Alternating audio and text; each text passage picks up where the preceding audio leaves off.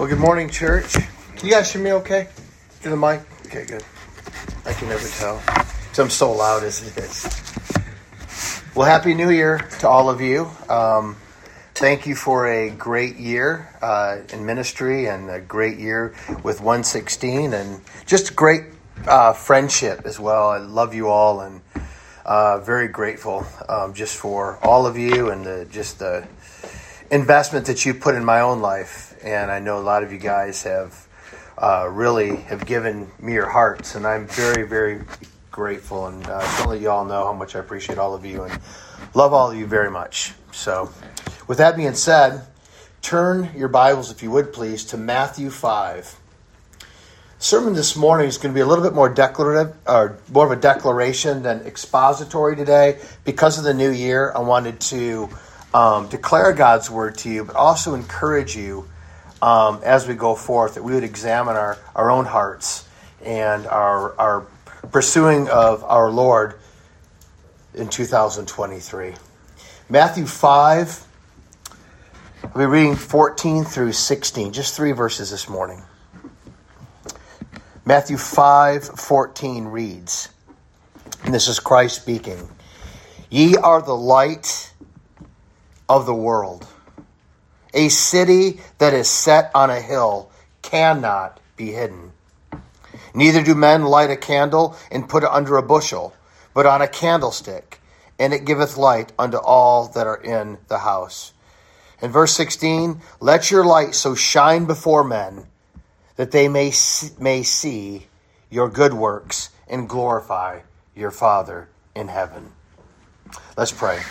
Father, we're so thankful for our time together this morning. We're thankful, Lord, that we have a place to go uh, to worship. Uh, Lord, we're grateful for your truth. We ask, God, that you would give us the ability, give me the ability to proclaim truth, and give your church the ability to hear truth today, Lord, that they wouldn't be focused upon me and all my failures, uh, but they would be focused on the perfect and righteous Holy One of Israel, the Lord Christ Himself. Uh, Lord, move powerfully in our service today. Let it not be a dud, but let it be full of the flames of the Spirit of God. And I pray this in Jesus' name. Amen. Once again, we are approaching the beginning of another year.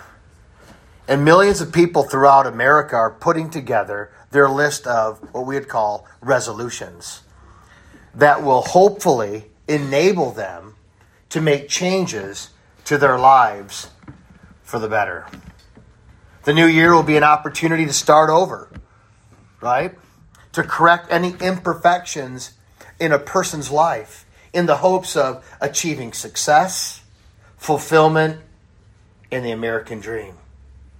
One such man believed he could actually accomplish this and reach this status with enough effort, self control, and determination. And his name was Benjamin Franklin. Benjamin Franklin is an American legend. He single handedly invented the idea of the self made man. Despite being born into a poor family and only receiving two years of formal schooling, Franklin became a successful printer, scientist, musician, and author. And in his spare time, he helped found a country and then served as its diplomat. The key to Franklin's success was his drive to constantly improve himself and accomplish his ambitions. In 1726, at the age of 20, Ben Franklin set his loftiest goal. You know what that was? The attainment of moral perfection. He quoted as saying, I conceive the bold and arduous project of arriving at moral perfection. I wished to live without committing any fault at any time. I would conquer all that either natural inclination, custom, or company might lead me into. You know where this is going, right? In, any, in order to accomplish his goal, Franklin developed and, and committed himself to a personal improvement program that consisted of living 13 virtues. The 13 virtues were these temperance, silence, order, resolution, frugality, industry, sincerity, justice, moderation, cleanliness, tranquility, chastity, and humility, in which he said would imitate Jesus, and wait a minute, and Socrates. In order to keep track of his adherence to these virtues, Franklin carried around a small book of 13 charts. The charts consisted of a column for each day of the week and 13 rows marked with the first letter of his 13 virtues. Franklin evaluated himself at the end of each day. He placed a dot next to each virtue each had and each that he had violated. The goal was to minimize the number of marks, thus indicating a clean life free of vice, ultimately with the hope of becoming morally perfect. But history has another version of Franklin one that many of us are not acquainted with, and that was his involvement in a secret society called the Hellfire Club, or what we would call today a gentleman's club. It was a combination of political involvement mingled with a sexually charged atmosphere. It dabbled in the occult with rituals of Satanism, orgies, and in some cases, even murder. There is no proof that Franklin hurt anyone or even participated in these mock religious rituals, but there is clear evidence that he had an appetite for women. Franklin even wrote several papers on subjects such as advice to a young man on selecting a mistress. His famous Polly Baker letter was an appeal to old maids to have as, as many illeg- illegitimate children as possible in order to build up the population in the colonies. He wrote, Passion has hurried me frequently into intrigues with low women that fell in my way, which was attended with some expense and great inconvenience, because a continual risk to my health by a distemper, which of all things I dread, although by great luck I have escaped it. From a religious perspective, Ben announced that he did not believe in the immortality of the soul, and he considered evil permissible, since God had created all things, and so had presumably created evil as well. Even when he was an old man of 84, he wrote to Ezra Stiles, the president of Yale, saying he doubted the divinity of Christ, although he believed in his moral teachings. So it seems that Franklin was unable to fulfill his quest of moral perfection. So, what are your New Year's resolutions, church? A New Year's resolution is a tradition when a person resolves to continue good practices, change an under an under desired trait or behavior, or to accomplish a personal goal or otherwise improve your life. Ten most popular New Year's resolutions are these: lose weight. I saw you guys on the chat when, I asked, or I think it was uh, Josh that asked, "What's your New Year's resolutions?" lose weight, exercise, and get healthy was one, right? That's mine as well. Um, improve your finance, finances and get out of debt. That would be a good one. Three, quit smoking. Anyone in here a smoker? I'm not, so don't worry about that one. Find love, number four. Five, get a new job. Six, make new friends. Seven, spend less time on social media. Eight, spend more time with family. Nine, be more thankful. Ten, spend more time with our family. The ancient Babylonians are said to have been the first people to make New Year's resolutions some 4,000 years ago. Think about that. They were also the first to hold recorded celebrations in honor of the new year.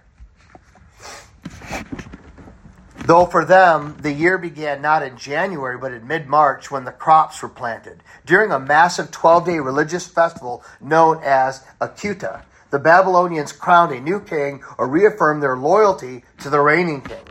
They also made promises to the gods to pay their debts and return any objects that they had borrowed. These promises could be considered the forerunners of our New Year's resolutions. Check that out. It's from a pagan motive, right?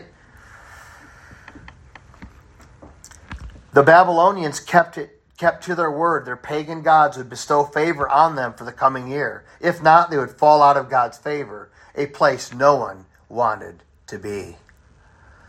A similar practice occurred in the ancient Rome after the reform minded Emperor Julius Caesar tinkered with the calendar and established, established January 1st as the beginning of the new year circa in 46 BC, named for Janus, the two faced god whose spirit, whose spirit inhibited doorways and arches. January had a special significance for the Romans, believing that Janus symbolically looked backwards into the previous year and ahead into the future. The Romans offered sacrifice to the deity and made promises of good conduct for the coming year. So, nothing wrong with making New Year's resolutions, nothing wrong with goals, nothing wrong with wanting to make changes. But this whole idea of New Year's resolutions really came from a paganized religion. You know, this is the whole idea. This is why yesterday when they said, What is your New Year's resolutions? I just put, Nope, none. I don't have any New Year's resolutions, really. Other than, of course, I want to get weight, want to get in better shape, but that's a New Year, that's a resolution every day of my life. But Christianity is not about New Year's resolutions. It's about having resolutions that are deepened in our relationship with God every day of the year. For early Christians, the first day of the new year became the traditional occasion for thinking about one's past mistakes and resolving to do and be better in the future. In 1740, the English clergyman John Wesley, founder of Methodism, created the covenant renewal service, most commonly held on New Year's Eve or New Year's Day also known as watch night services. They included readings from the scriptures and hymn singing and served as a spiritual alternative to the raucous celebrations normally held to celebrate the coming of the new year. Many of you know, when you think of New Year's Eve, right, you don't think of singing hymns. I mean, we should now, and, and getting in the Word of God, but the normal occasion before I was converted was what? We all know, right? We've all been there. If you were obviously younger, you probably would never realize this. But for me, it was partying and drinking and womanizing. This was the whole idea of New Year's. We're going to go into the next year with a bang. And it really wasn't. It was more like a dud. Every time I got up on New Year's morning, I felt like I'd been run over by a semi and dreaded the beginning of a new year. Despite the traditions, traditions, religious uh, and religious roots, New Year's resolutions today are mostly secular practice. Instead of renewing our commitments to the Lord, most people make resolutions only to themselves and focus purely on self improvement, which may explain why such resolutions seem so hard to follow through on. According to recent research, while as many as 45% of Americans say they usually make New Year's resolutions, only 8% are successful in achieving their goals. But that dismal record probably won't stop people from making resolutions anytime soon. After all, we've had them for about 4,000 years of practice. Basically, New Year's resolutions are grounded in this idea that we can become a better you, a better person. While in certain, cer- while it's certainly not a bad idea to want to change bad habits and start good habits, this perspective that somehow we, especially in the church, can somehow reinvent ourselves is totally foreign to Scripture. Joel Osteen, who is a self proclaimed pastor, televangelist, and author who preaches to an attendance of 17,000 people every Sunday morning at his church based in Houston, Texas, has had an enormous impact and influence on the church in America. And look at this. Osteen wrote two books, one titled Your Best Life Now Seven Steps to Living at Your Full Potential, sounds like Benjamin Franklin there, was released on October 2004 and reached the number one position in the New York Times bestseller list. He released a second book titled Become a Better You Seven Keys to Improving Your Life Every Day in October 2007. It also topped the New York Times bestseller list and had a first printing of 3 million copies. Osteen has said that the book focuses more on relationships and not getting stuck where we are in life. Joel Osteen teaches that we are being saved from unhappiness and failure in life, not from sin and God's wrath. Osteen does not teach that we need a divine rescue from judgment, but rather simply a self improvement plan. Is that really what we need? Is a self improvement plan? Well, certainly Jonathan Edwards didn't think so. He uh, put together an idea of resolutions when he penned his famous 70 resolutions, which you can read online or in a book form. He said in his introduction to his resolutions, he wrote, Being sensible that I am unable to do anything, unable to do anything without God's help. I do humbly entreat him by his grace to enable me to keep these resolutions, so far as they are agreeable to his will for Christ's sake. Sounds completely different to me what we read earlier. And instead of once a year, he said to remember to read over these resolutions once a week. I would say it would probably be good to read over those resolutions once a day. Time does not permit me to go over each one, but the titles of each section should be sufficient. His first one was overall life mission. Second one was his good work, talked about good works. Then he talked about time management, and then relationships, then suffering, then character, then spiritual life, which really dealt with the holiness of the believer. Uh, Ivan himself just recently uh, had written a book called The 21 Vows to Holiness. These would be great vows to focus on for the new year um, which soon will be published by Grace and Truth Books, so which should be out there to a, a large number of readers. Which these should be our vows for for the new year. When ask your vows, you'd be like, "Oh, I want to get in shape. I want to be rich. Uh, I want to do this. I want to do that." It's all about self. It really should be all about Christ and our relationship with God. So, what does the Bible teach about making changes in our lives? Permanent changes that really do not require a to do list every single year. Are we to deny that good works are not required for the Christian life? Certainly not for our salvation, brothers and sisters, but certainly in our declaration of those who are saved. Ephesians 2:10 says, we are God's workmanship, created in Christ Jesus to do good works, which God prepared in advance." Get this, as our way of life. God has preserved a people, He has saved a people, He has elected a, a bride for His Son.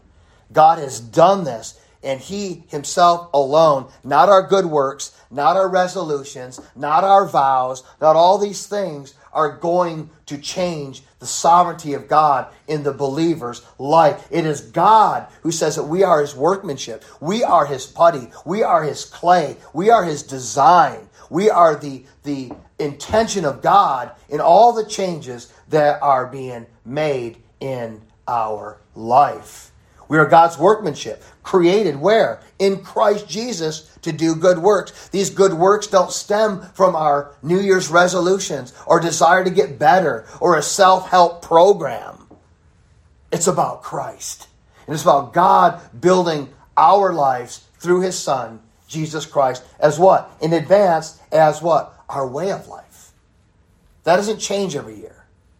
We can't reinvent ourselves. Our way of life is a practice of our of our love for Christ and that we are saved in the way that we live our lives every day of our lives represents and declares that we have been converted, that we have been saved. Galatians 6 9 says this Let us not grow weary in well doing. Are we to do good works? Well, the Bible seems to indicate that we are to do good works. Good works don't save us, they just declare that we are saved and being saved in the sense of sanctification as we progress towards the full, full salvation in the sense of our glorification when we are taken up and sin is no longer an issue. We're not to grow weary of well doing, we're not to grow weary of doing good.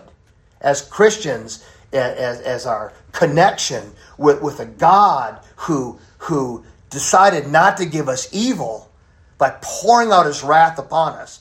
Instead, poured out his wrath upon his son in our place. We deserved the wrath of God.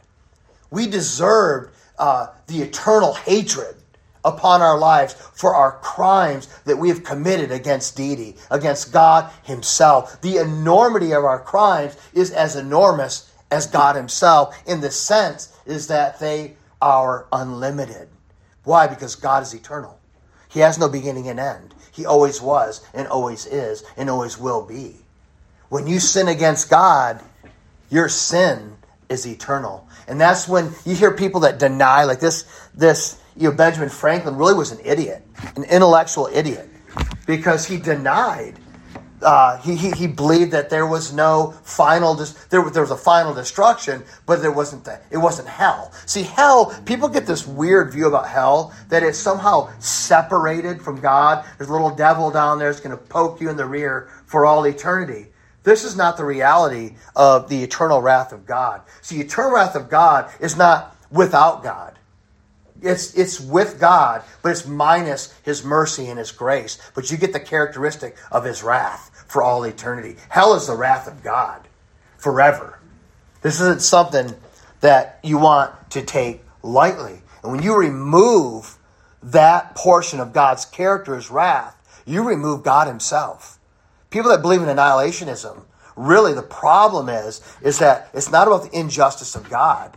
It's really about removing God Himself. You're removing God from the Word of God. That's part of God's character is His wrath. One portion of that reality, one of His attributes. So you're going to remove, remove an attribute of God and put annihilationism in there instead. You really just annihilated the gospel. You've annihilated God Himself, which is tragic for people that hold to that view or come to a different reality of the view of eternal justice and eternal punishment. Matthew 5:16 Jesus said in the same way, "Let your light so shine before others, so they may see your what? Your good works." But what about we don't need to do good works? Good works are like filthy rags, aren't they? Well, listen to the good works he's talking about. And this is a confusion of a lot of believers. They think that there's no good works. Well, there's no good works that are going to qualify you for heaven and make you right with God is justified in Christ in his perfect good works. His perfect work on the cross satisfied God in your place. But once God satisfies you, you're being sanctified because the Spirit fills you. He gives you a new heart, puts His Spirit with you, and causes you to walk in His ways, to love the things that He loves. No longer being addicted and enslaved to sin, but you're now, if you can use the word addicted and enslaved to the King of Kings, Jesus Christ. Our lives are to be resent, represented in the new life given to us freely by God's grace. The apostle Paul said it best in 2 Corinthians 5:17. He says, "Therefore, therefore if anyone is in Christ, he is a old creation? No. Talk about the new year. Let's talk about a new creation. Old things have passed away. Behold, all things have become new. This is the newness we need to be preaching this time of the year. Not a new year. Okay, great. It's a new year. Great. We're, God's kept us alive. Great. We have things we want to accomplish. But let's not forget the number one drive and reality is, is that we are new. We're becoming newer every day, and we need to preach the newness that comes from Christ to all unbelievers. This is the newness that we need to be talking about Galatians 6:15 says for in Christ Jesus neither circumcision, good works, or un- uncircumcision avails anything. It means nothing. This idea that somehow our good works I'm not saying you make a New Year's resolution, you're claiming that your good works are making you right with God. But I am saying this, that that pag- that's a pagan derivative. It says a root in paganism. This idea of renewal every year that somehow we're going to go ahead and we're going to get it right this time. You'll never get it right. The reality is, is that Christ got it right in our place. And He's living through us. We're His workmanship. And God is moving and shaping us and creating us more into the image of Christ. This is the glories of Christ. This is the glories of the new year. This is the glories that we have as goals. You want goals? This is your goal. Serve Christ and Him only. Love him and love him only. Obey his commands. And preach the word to those who are dying and on their way to hell. How are those for New Year's resolutions? Do they fit in to your plan this year? Were they were they things that you had talked about for what you're going to do this year? I would bet a majority, I'm not saying all of you, but I would say majority of Christians in this country are not setting any kind of goals that look like that. Their goals are to just have a, their best life now. I mean, look at the impact that these false teachers have had on the church in America. And you wonder why our nation is in the condition that it's in? It's not in the condition that it's in because people are murdering their babies left and right. It's not in the condition that it's in because LGBTQ, whatever else letter goes behind there that they want you to know about and call them by. Um, it's not that. It's not that. It's not homosexuality. You know what it is? It's false gospel preaching behind pulpits in this country. It's preaching uh, the, the word of God falsely to people, preaching lies to people, deceiving people. And the sad thing is, get this people want to be deceived. People don't just go in and, oh, I'm a victim. No. No, you're not the victim. You're part of the problem too. Because much of the church doesn't want the truth. They don't want anyone to tell them about death and hell and sin, the wrath of God. They don't want to hear about these issues. They want to hear about being happy and how they can change their lives for themselves. You want God to make you rich so you can go spend money on yourself. Not so you can dedicate it to missions or dedicate it to the things that makes God's heart pleased. We want just money for ourselves so we can go spend it on ourselves, right? It's all about us. It's not about Christ. It's not about living the new life. It's not about sharing the new life with other people that don't know Christ. We have, we just get so excited each year because we convince ourselves that this is the way life should be. And we run to pastors that preach that to us every Sunday and wonder why this nation is up to its neck in sin. You wonder why babies are being murdered. They said if they could just get the Christian church to stop killing their kids, abortion would be stopped in one day. Think about that. Oh, you think I'm lying? No, that's a true stat. That's a, that's a true statistic. I'm not saying they're all believers. I'm just saying that the confessing American church in this country kills their kids to such an extent that if they stopped, abortion would probably stop being funded and it would stop altogether. Think about that for just a minute. Think about the homosexuality, it's rampant. And you got all these cross dressers and, and trans people parading in front of our little children. Do you think that got there because they're just evil and we're just powerless to do anything about it? No. It's because we're not doing anything about it that they're there. Because we sit there and we allow it, we watch it. You know what we do? We get mad and angry and we complain to each other and try to act real tough, but we never do anything to stand up against it. We like getting mad, just like politics. We'll watch politics, we'll get all mad and, and, and crazy and yell at people and complain about it and get real tough in front of other people, but we do zero. We don't even vote, most of us. We don't, we don't believe in, in, in, the, in that we can actually do something in our nation that would glorify God. I'm not saying you don't think don't leave this place and say I being condemning because I'm not. I'm talking about myself as well. I mean, I, I'm convicted every every day I see myself in the mirror. Like you're not you're not even close to doing what you're supposed to be doing. You know, yeah, you could preach the word good on Sunday. You may be able to stand on a street corner, but there's a lot more than that that you could be doing. And you know, a lot of it could be time in prayer, time spent in prayer, praying um, that something would get accomplished and that the church would rise up from the dead and get out and begin to declare Christ. Not on a street corner, that's great, wherever you are in this life, wherever you go, being there, being ready to, to preach the word in season and out of season. You see, this whole idea of the declaration of your of your vows on, on New Year's really just, you know, it really totally flies in the face of, you know, just our commitment to serving Christ in our lives every day. Ephesians 4:24 says, "And to you put on the new self." Put on the new self. Created. Notice the command is for you to do that.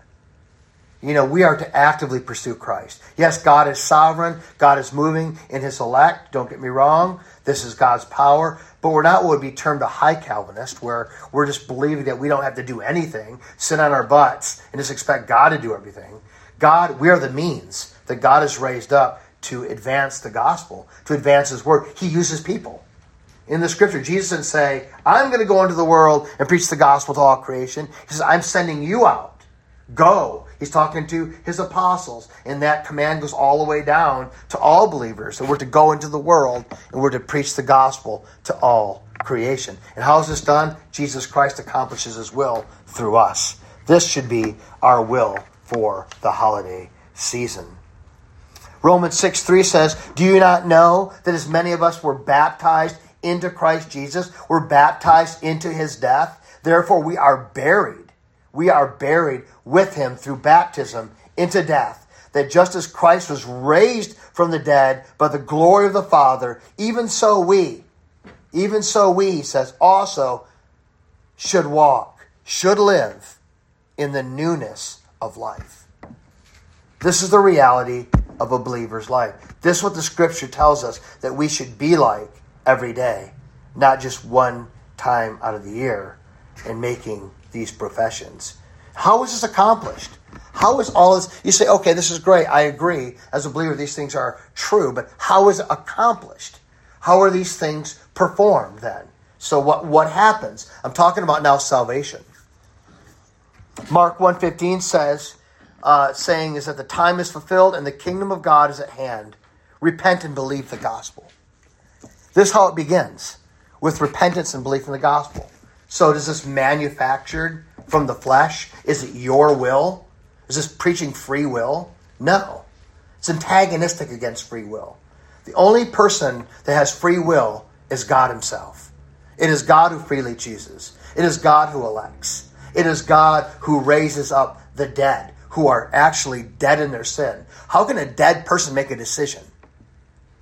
How can a dead person, by their own free, free will, make a decision to become sa- saved whenever they choose to? Oh, I'll be a Christian tomorrow. I'll make a, I'll make a decision tomorrow. Well, listen, that's not going to cut it. Your decision means nothing to God unless that decision was conceived by God and ultimately brought to its fruition where, yeah, you're going to say, I want to serve Christ. But that comes from Christ himself first, not second. We don't choose Christ and then get saved. No, we are saved by God in his election, raising us from the dead, and we had no power in ourselves to do anything. And it's the power of Christ in us, gives us a new heart.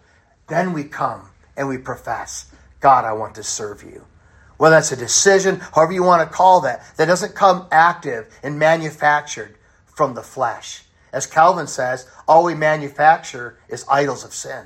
That's all we manufacture. What are you going to do to make yourself right with God? Are you just going to engineer that from your from your sinful heart and say, "I'm going to make a decision"? That means means nothing. It's God's decision that means something. He chooses. Jesus said, You didn't choose me, I chose you. What are you talking about? It was your free will. And I think in John, it talks about we're not saved by the will of man, but by the will of God. The Bible says we're enslaved to sin. Jesus said, I come to set the captives free. Captive to what? What are you captive to? Your sin. You're dead in your sin. How can you be set free if you're already free? You can't.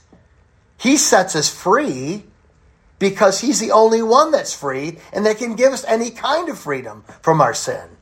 We can't by our own free will. Free will is obnoxious, by the way. It's a false doctrine and it's heresy. And you know what? Many were killed. Many martyrs. Think of the first Scottish martyr, Patrick Hamilton.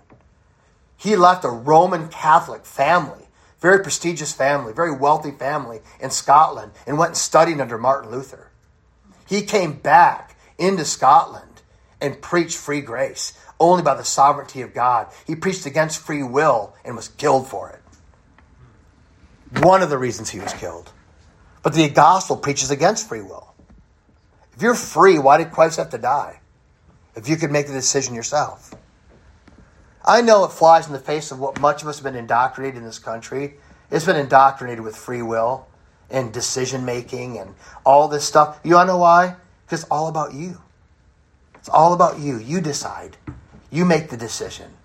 You make the resolution. It's all about you and your happiness. Choose whenever you want.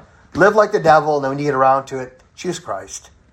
Or live the way you want to live and just throw Christ on top of the pile. Totally contrary to Scripture. As a matter of fact, in Romans 3:11, Paul even addresses this. He says, "There is none who understands." Well, if you don't understand, then how are you going to know what to decide on? He goes on to say, "There is none who even seek after God." He says none. There's not 1%, 2%, none None seek after God. None go after God. None desire God in their unconverted state. They don't desire Him. They don't seek Him. They don't want Him. They don't love Him. They're dead in their sin. They're dead. They're enemies of God. It's completely contrary to believe that man has free will. Think about it. Just think of the logic in it. The logic alone destroys that argument. And don't let this be an offensive thing to you this morning. And if it is, consider it. Study it out in Scripture. You'll find it's nowhere in Scripture. It's nowhere. It's been a doctrine that's been propagated by heresy. In the turn of the century, when rationalism and all these things came into play, it gave this ultimate glory to our intellectual selves opposed to a new heart with God.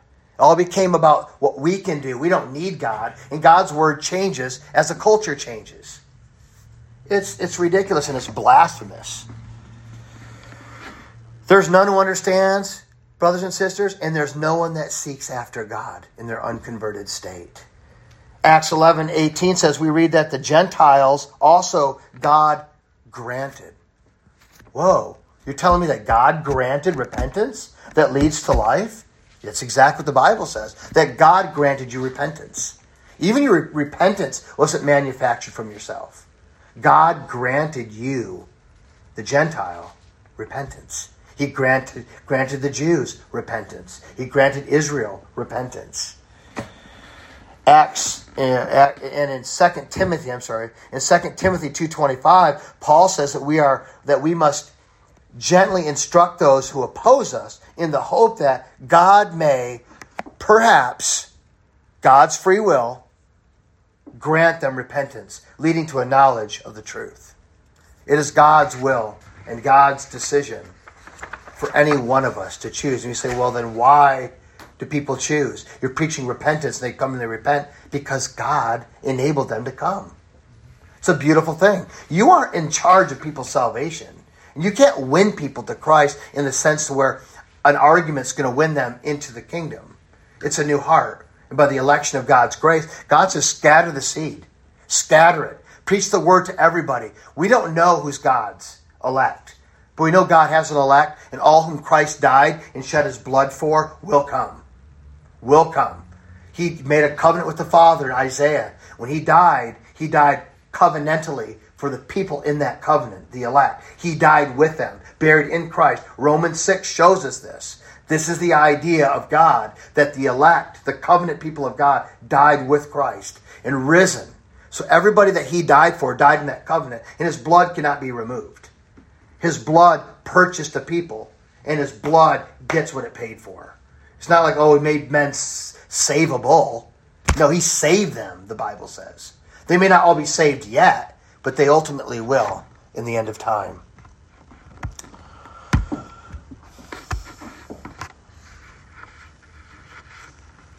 So again, you know, I'd like to ask you, um, what is your New Year's resolution?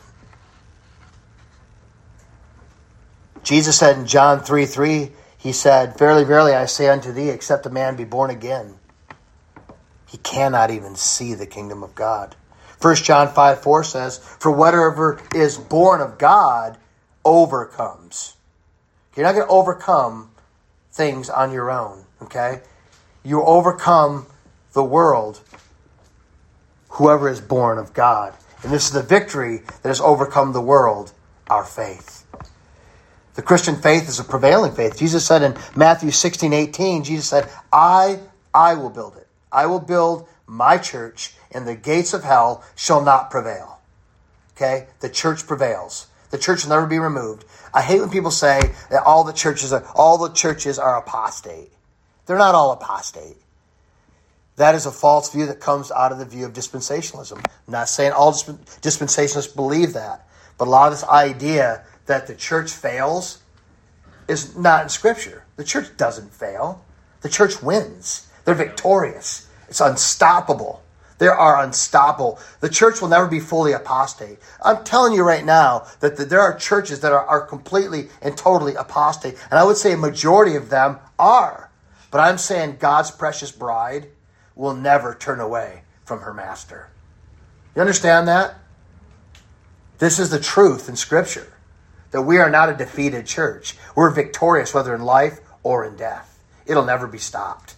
The church will never go away and go, uh oh, we don't have the church anymore. Even though it looks dismal and all the media channels promote this, everything's antichrist and Christians are rotten, you never hear anything positive promoted, doesn't mean things aren't being promoted. just that you don't hear about them. The, the gospel is being preached all around the world. In some Muslim countries, people are coming in to come into Christ in droves.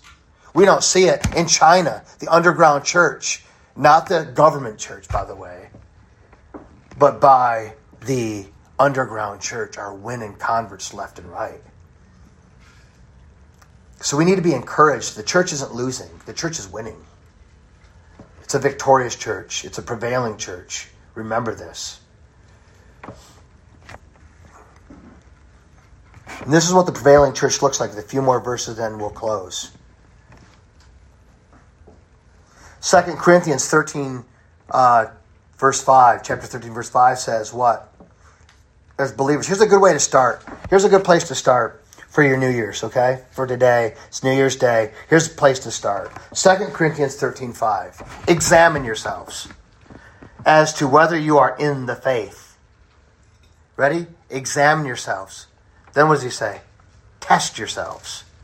Do you not know yourselves that Jesus Christ is in you, unless indeed you are disqualified? But I trust that you will know that we are not disqualified. Examine yourselves, church. Test yourselves. Know yourselves. These are three important, powerful principles that you can write down. That These are things you say, you know what, I need to examine myself. I'm not saying examine yourself to see if you're converted. It isn't the scriptures always talking about being converted. It wouldn't be a terrible place to live. I was like that when I was Arminian, right? I'd always be worried I'd lose my salvation. The first, the, the first gospel I heard uh, coming to faith or coming was all Arminianism, hyper charismatic, dark, gloomy Pentecostalism that preached that I would lose my salvation at everything I did wrong. So I have it was a, it was a good behavior gospel. I thought my good behavior kept me saved, and my bad behavior sent me to hell. I had a false gospel for about I think about six years until I stumbled on the way of the master and I heard the law of God for the first time, the reality of the exceedingly sinfulness of my life, and came to Christ for the right reason, not the wrong reason. Let me just tell you, I was deceived, but I'm not deceived anymore. Do not be deceived, brothers in Christ and sisters in Christ.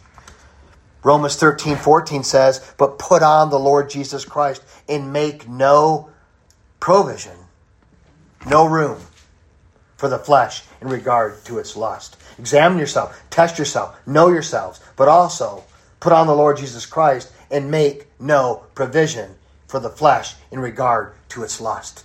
There's a couple good ones for you to start the new year. 2 Corinthians 4 1 says, Therefore, since we have this ministry, as we have received mercy, we don't want to lose heart, but we have renounced the hidden things of shame, not walking in craftiness, nor the handling the word of God deceitfully. This is a huge one in our country. But by manifestation of the truth, commending ourselves to every man's conscience in the sight of God. There's another one for you.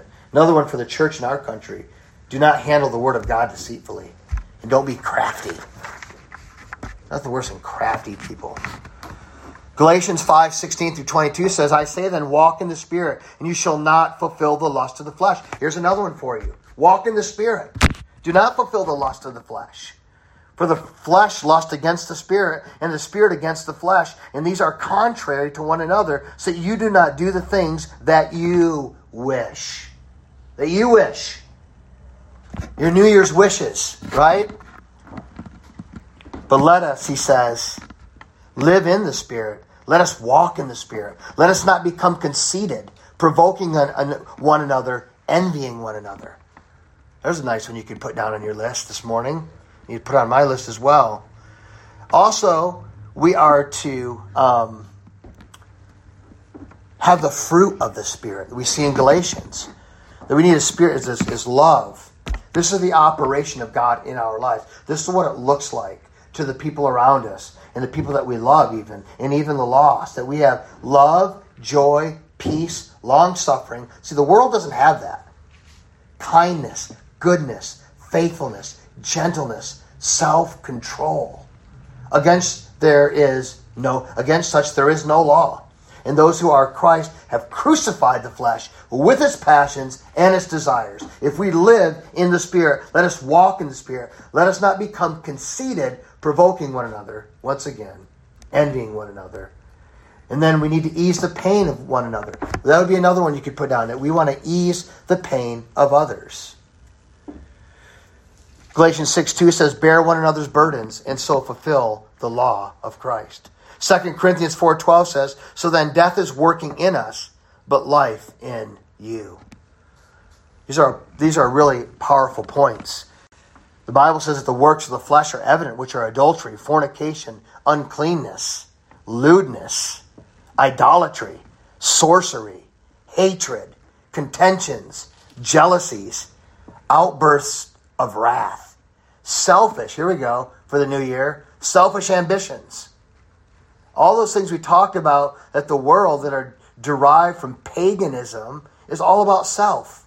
It's all about selfishness. So we need to die. These are all the works of the flesh dissensions, heresies, envy, murders, drunkenness, revelries, and the like of which I tell you beforehand, just as I told you in times past, that those who practice such things will not inherit the kingdom of God. So then, death is working in us, right? But life in you. What does that mean? Some among the Corinthians have accused Paul of being a false apostle because he experiences so much suffering. That everything is indicative of the Christian life to the world looks at, listen, it's about the American dream, isn't it? It's about success. It's about being financially free. but really, excuse me, Jesus said it's death in us. All who come after me must deny themselves, take up the cross. It's really death in us. Why? People see all the suffering in our lives, all the affliction, all the jobs lost, all the friends lost, all the successes go down the drain, and they think, what in the world is that compared to what we are getting? All of Psalm 73, uh, Asaph preached all about that and how he got deceived and all of that and believed all of that. And then came to the conclusion it was wrong, and he behaved like a beast before God until he went into the sanctuary of God and God showed him the end of the wicked. And there he come to the conclusion in the eye-opening revelation what the truth is about God, what the truth is about himself. He was a monster before God. And he was converted. Anyways, Paul's response is that the life of Christ is at work in the Corinthians exactly because he has been willing to keep going through that suffering, enabled by the power of God. That should be the conclusion.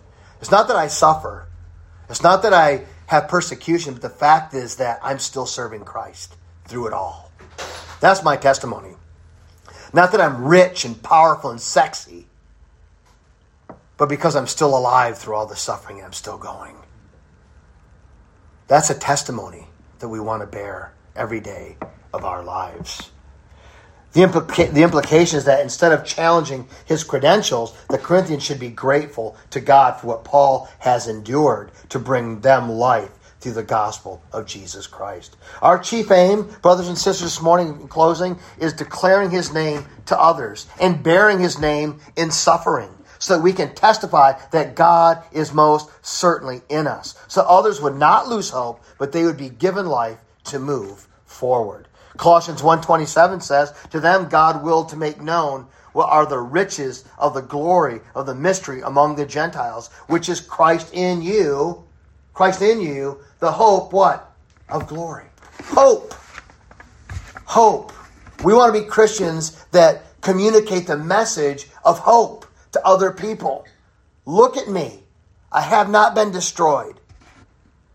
The Bible says you've not been destroyed, right? God has given us that overcoming, prevailing life to show the world that Christians can get beat up, slaughtered, ruined, maligned, slandered, gossiped about, completely rejected, but we never quit. Well, the world quits on these things. If I could sum it all up this morning, it'd be in the verse that we started with. It's Matthew 5 16, which I'd like to read once again. If you could turn your Bibles there. If you're not there, I know it kind of went all over the place, but let's read it one more time together, and we'll close in prayer.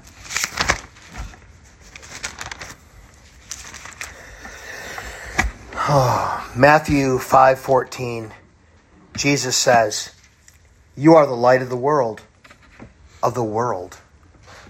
Okay? A city that is set on a hill cannot be hid.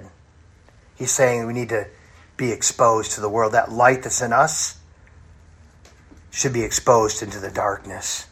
Neither do men light a candle and put it under a bushel to hide it, really, but on a candlestick, and it giveth light unto all, all that are in the house. Let your light so shine before men that they may see your good works, your good works, here it is again, and glorify your Father which is in heaven. Let's pray. Father, we thank you for our time together this morning.